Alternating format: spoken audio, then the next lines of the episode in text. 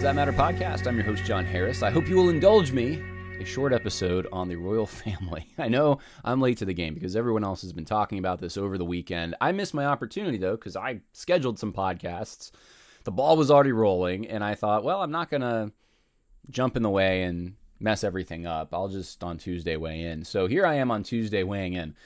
And I just want to make a few observations. One is that it's odd to me, it's inconsistent to me to view all the pomp and circumstance we did over the weekend and really the treatment of that pomp and circumstance in American media among American liberal elites when some of these same liberal American elites are so opposed to white privilege.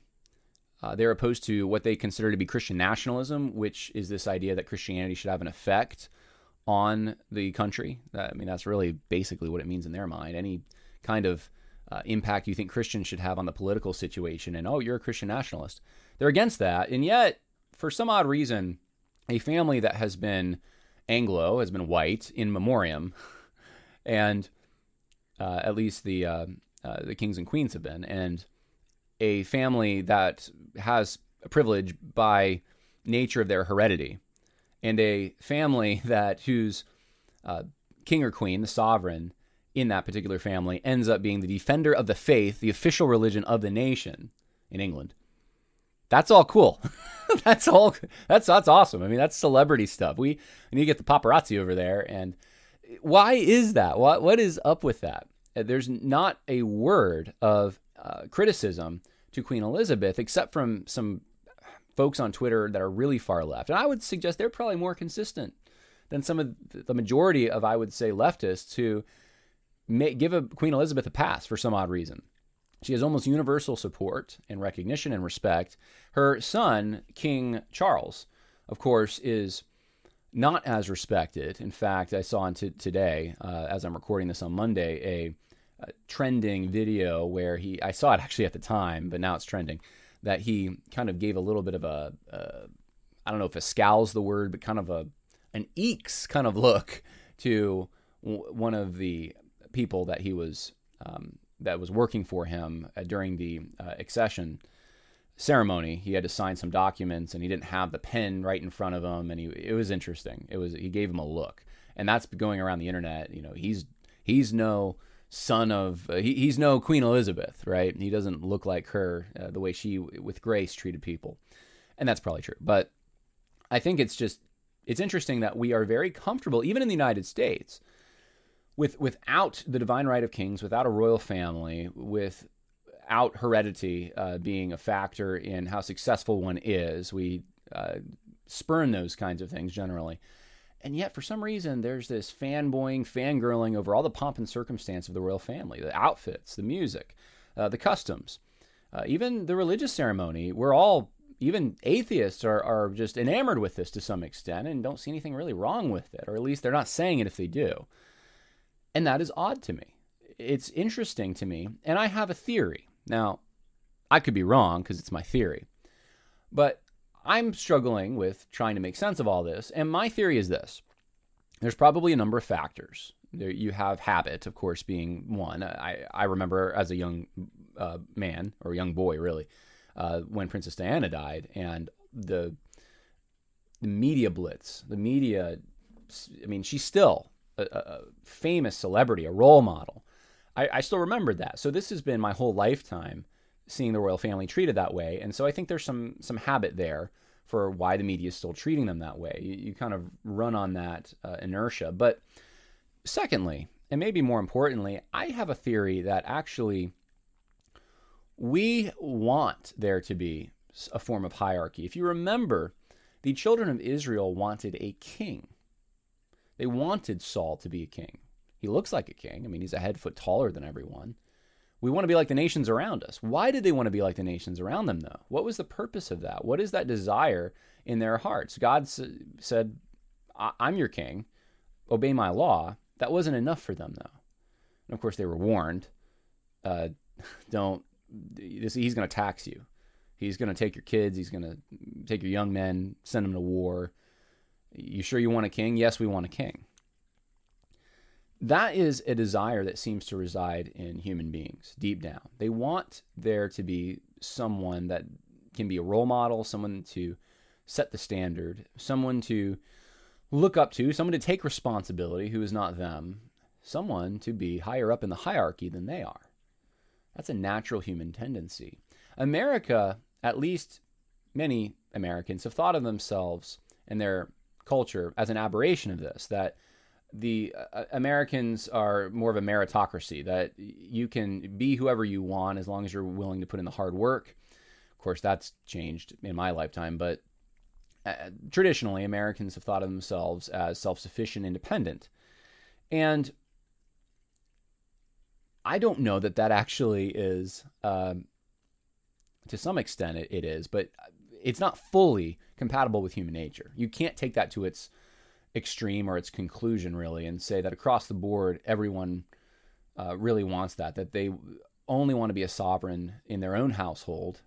Uh, of course, God's the only one really with sovereignty, but they only want to be uh, responsible and um, they want to administer the sovereignty God's given them in their own household and then uh, no one else in charge of them. We still have to have a government. We still have to have some form of, of hierarchy above us. And we have it in various situations, and voluntary associations, in religion and business and uh, government, of course, local, state, uh, and national. And so we have all these inter, these different layers of hierarchy. And I think that's very healthy. You have checks and balances in that. You have uh, different places to go for different problems or different um, uh, th- things that are natural human needs. You go to different places for them, and you're not going to one all powerful totalitarian state. Now, increasingly, that's what's happening. We're becoming like Soviet Union or other communist regimes where the state becomes all encompassing, and we, are marching in progressive increments towards that.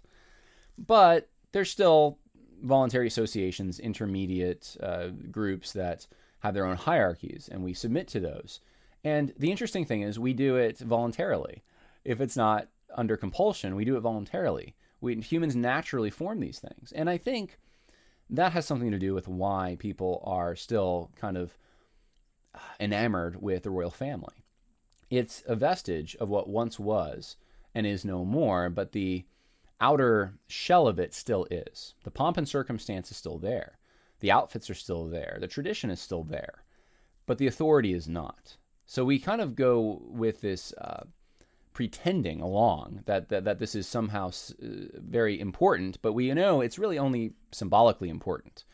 Uh, the king in, uh, of England doesn't really have authority other than he can set a good example. There may be a few little things here and there. He has you know, access to, um, to, to the fortune of the royal family, but he there really isn't much other than he has connections, relationships. Uh, he's a, a symbol. Uh, he's an example, but the authority to govern does not rest with him. Now, he, I mean, I guess he could try to say that I'm going to reinstitute that authority, but obviously that's not happening. I mean, King Charles uh, is a great reset king. He is in it with the World Economic Forum and the global elites. He's a globalist. But he still has to tip his hat to the national traditions that he was raised in, and he values them to some extent. This is natural human tendency he has to value what is his own. And it's a natural human tendency to, I think, look at royalty and have somewhat of a respect for it, to uh, see it as something that's important and something perhaps comforting. If you're English, I think it's probably something that's comforting to you to have an adult in the room almost. That there's some something above you, something that's keeping a watchful eye, and has your interests at heart, and uh, is not going to let you down, and, and, and these kinds of things. Little girls, from the time they're young, I think, look at being a princess and perhaps a queen as some kind of just romantic ideal, even though it's been hundreds of years, in, in America at least, there haven't been princes or queens or nobility. Uh, but they little girls don't, when they're young, think of themselves as wanting to be a business tycoon. That's not a natural tendency, at least. It has to kind of be inculcated in them. It's it's more natural for girls to want to be princesses, and it's more natural for boys to want to be knights.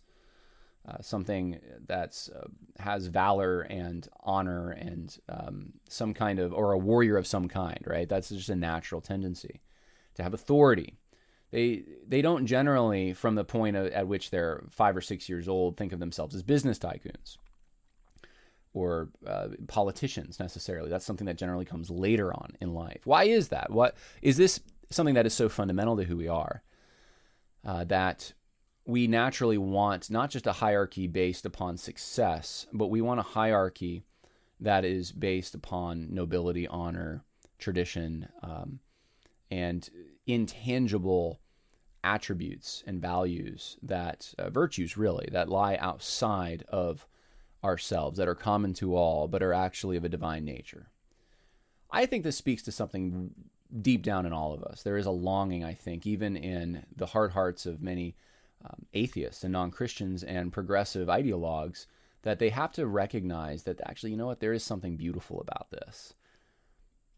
As imperfect as it is, there is something they have to look at and, and, and pause and, and say, wow, that's pretty cool. Now, here is something that I want to predict. We'll see what happens. But remarkably, the transition, from what I can tell, that King Charles just underwent is very similar to what his mother underwent. Let me give you some examples of this. Uh, I will play for you first the Queen um, Elizabeth's, uh, the day she ascended the throne, and what the Sergeant of Arms said. And it is, I think, almost word for word, the same thing that was said uh, over the weekend when King Charles ascended. Here's what was said in 1952. That the High and Mighty Princess Elizabeth Alexandra Mary is now, by the death of our late sovereign of happy memory, become Queen Elizabeth II, by the grace of God, Queen of this realm, and of all her other realms and territories, head of the Commonwealth, defender of the faith, to whom her lieges do acknowledge all faith and constant obedience with hearty and humble affection, beseeching God by whom kings and queens do reign, to bless the royal Princess Elizabeth II with long and happy years to reign over us. Now, remarkably, if you were watching over the weekend, you heard pretty much the same thing, the same exact thing from the Sergeant of Arms concerning the uh, King Charles, because they kept tradition. They even kept the religious references. However, there does seem to be a change, and I looked online to make sure because I, I couldn't find anything where uh, it, it, seems that King uh, Charles had said what his mother, Queen Elizabeth, said, and I believe it's what's been said since like the 1700s. He said it differently. Here's what Queen Elizabeth said uh, when she uh, ascended the throne. She said this I, Elizabeth, do solemnly and sincerely, in the presence of God, profess, testify, and declare that I am a faithful Protestant and that I will, according to the true intent of the enactment which secured the Protestant succession to the throne, uphold and maintain the said enactments to the best of my powers according to law. That was November 4th, 1952.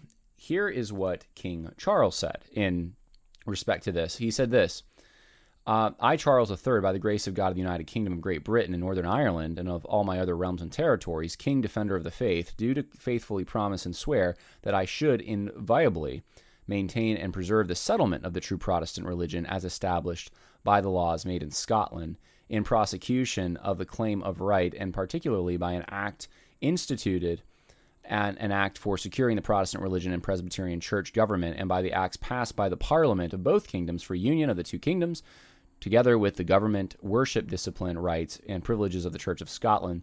So help me God. Now, this is part of a speech called um, it's it's the uh, accession declaration.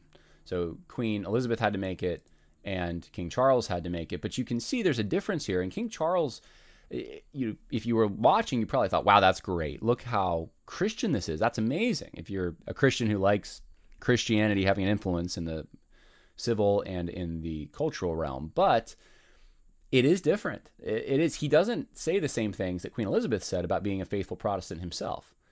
Um, he also talks about the settlement of the true Protestant religion, and I don't know if that's a word choice that would be different. Perhaps I'm just I'm speculating a little bit here, but it, it, it seems to be less um, it, more more humble, less aggressive, I guess, than um, just declaring that this is a Protestant country or something like that. He's just the settlement. It, it's one. It's like one of the religions that settled here. It's the settlement. And, and in what respect is it settled? Well, maybe that's a little open today to interpretation. But Elizabeth, uh, what she said was very much more aggressive. I think um, that she's securing the Protestant succession to the throne, upholding and maintaining the said enactments to the best of my powers. She doesn't use the same language of uh, this the settlement of the, the Protestant religion, and, and of course, and, and, again, King Charles doesn't make the same personal statement about the, being Protestant himself because that is a requirement for the King of England; they have to be Protestant. So I, I think it's assumed he is. He says he is, but here here's where things get different. I think I, I sense at least a change possibly here. And what will be super interesting is to find out what actually happens, not during what we've just witnessed, but during the ceremony that will be to come uh, probably next year, or if not, maybe a little later this year. I don't know when they're uh, going to do it exactly, but it, what you just saw was the accession uh, to the throne. But you will be seeing a, a, a grander ceremony. I'm going to show you uh, the coronation. That's what they call it, the coronation ceremony of Queen Elizabeth in 1953. This is what it looked like. Check this out. Receive this imperial robe, and the Lord your God endue you with knowledge and wisdom, with majesty and with power from on high. The Lord clothe you with the robe of righteousness and with the garments of salvation receive this orb set under the cross and remember that the whole world is subject to the power and empire of Christ our Redeemer. Receive the royal scepter, the ensign of kingly power and justice.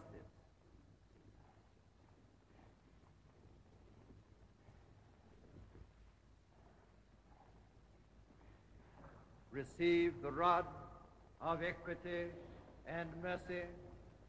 Be so merciful that you be not too remiss, so execute justice that you forget not mercy, punish the wicked, protect and cherish the just.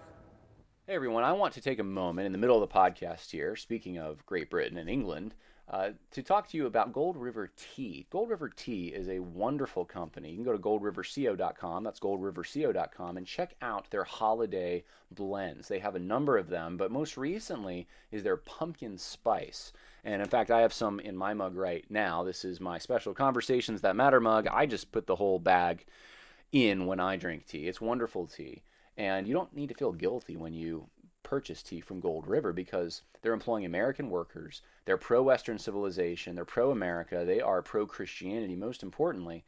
And they're not doing diversity trainings and giving their money to woke uh, organizations and corporations. So you can rest assured when you buy from goldriverco.com, they are going to give you some of the finest quality tea but without the wokeness.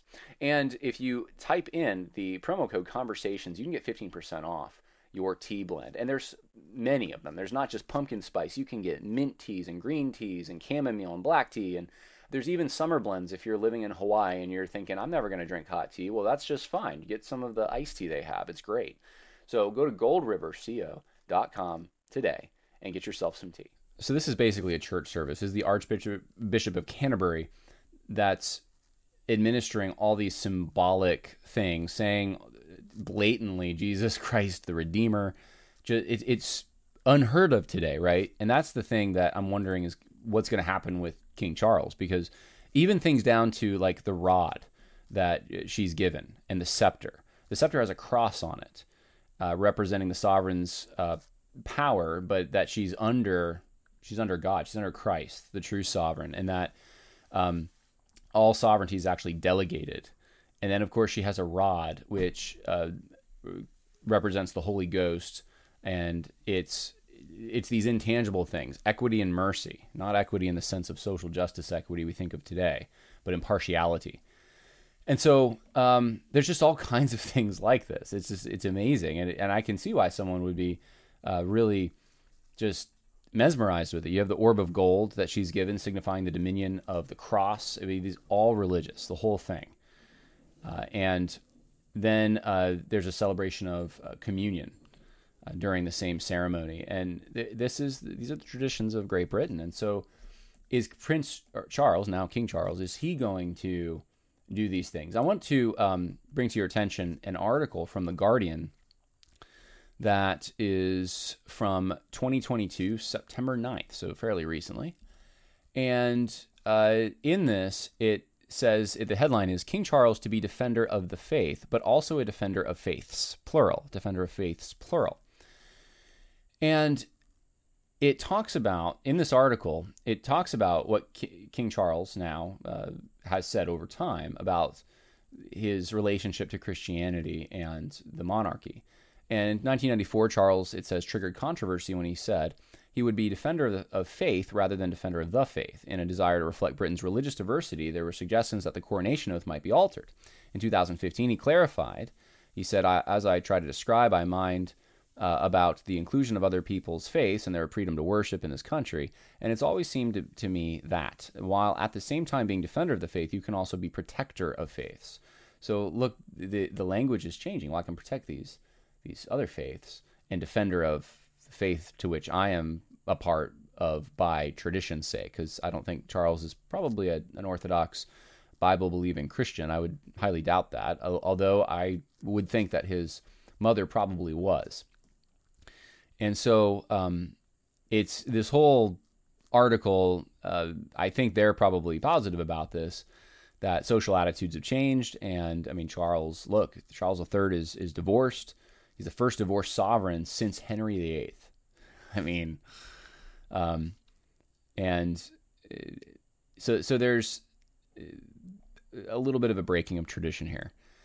And it doesn't mean that the royal family's perfect. They're not. They never have been, obviously. And I, no one, uh, I don't think anyone hardly believes that unless you're super uh, blinded by the pomp and circumstance. But this is probably going to be changing. Uh, into a multicultural framework. And that's something that um, we'll just have to see during the coronation if that happens. If it happens, though, it's one step towards, I think, the dissolution of not just the monarchy itself and the authority the monarchy has had, but the outer shell of what the monarchy represents. Because sooner or later, how is it going to be any different than a secular uh, state official? Because that's really what makes the monarchy, I think, special. It is the religious element, it is the Christian element uniquely. It is not these other things. Uh, I mean, outfits and music and all of that just simply um, are the icing on the cake. They beautify, they accenu- accentuate this religious fervor. But without that, you don't really have a monarchy.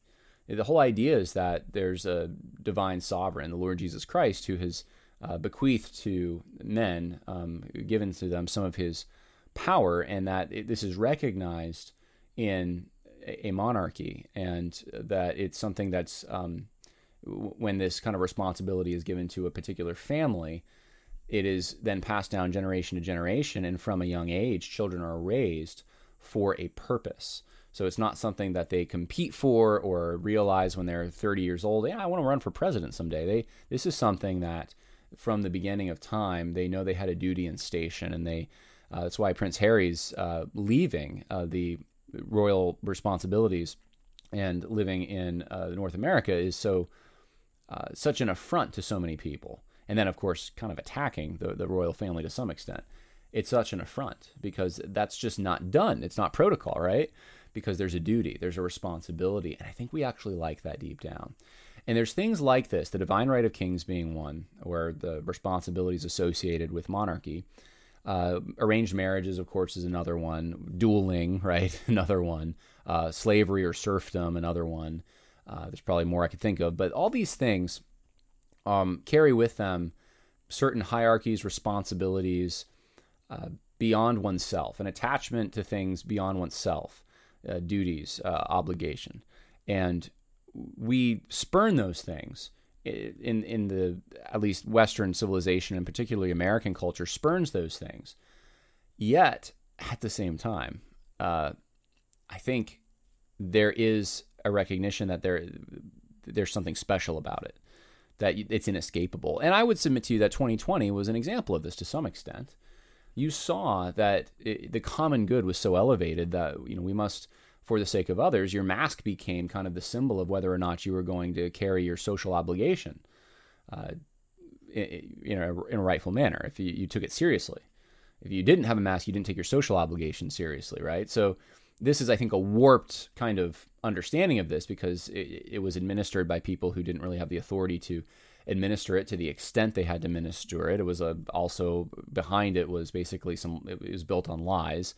Uh, it was a power grab. It was all. I mean, it was all these nefarious things. But we want, I think, deep down there to be a a legitimate authority that is that has good motivations for us. That's what a king and a queen are supposed to represent. They have good motivations. They represent the people and they have their best interest at heart, not like some of the elites that we have ruling us. And this thing doesn't really exist in the real world. It's not something, I mean, there's no teeth in it. It's not something that we really see. But it's something I think we all long for. And ultimately, where does that longing have its consequence or, or its fulfillment? Uh, ultimately, and this isn't meant to be a gospel coalition article, but ultimately that longing is fulfilled in Jesus. That there is a earthly um, desire or, or a desire we have to see something physically in the temporal realm reigning uh, the the reigning of a sovereign, but that's fulfilled in when Jesus comes and he actually puts the earth under his own dominion, and and that will that will we will all live to see that whether we are on his side or not.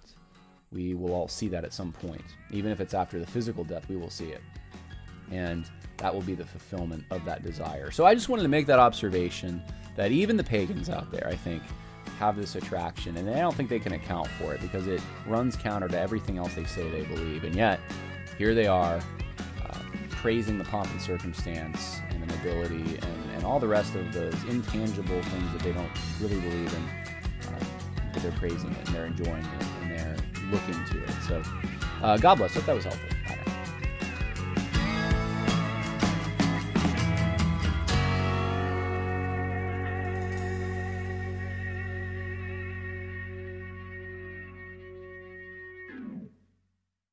Sick of being upsold at gyms? My guy, you're currently a base member? For $90 more, I can upgrade you to our Shred membership. For $130 more, you'll be a Swole member. And for just $300 more, you'll reach Sweat Platinum. At Planet Fitness, you'll get energy without the upsell. Never pushy, always free fitness training and equipment for every workout. It's fitness that fits your budget. Join Planet Fitness for just $1 down and $10 a month. Cancel anytime. Deal ends Friday, May 10th. See Home Club for details. When you need mealtime inspiration, it's worth shopping Kroger, where you'll find over 30,000 mouthwatering choices that excite your inner foodie. And no matter what tasty choice you make, you'll enjoy our everyday low prices, plus extra ways to save, like digital coupons worth over $600 each week. You can also save up to $1 off per gallon at the pump with fuel points. More savings and more inspiring flavors make shopping Kroger worth it every time. Kroger, fresh for everyone. Fuel restrictions apply.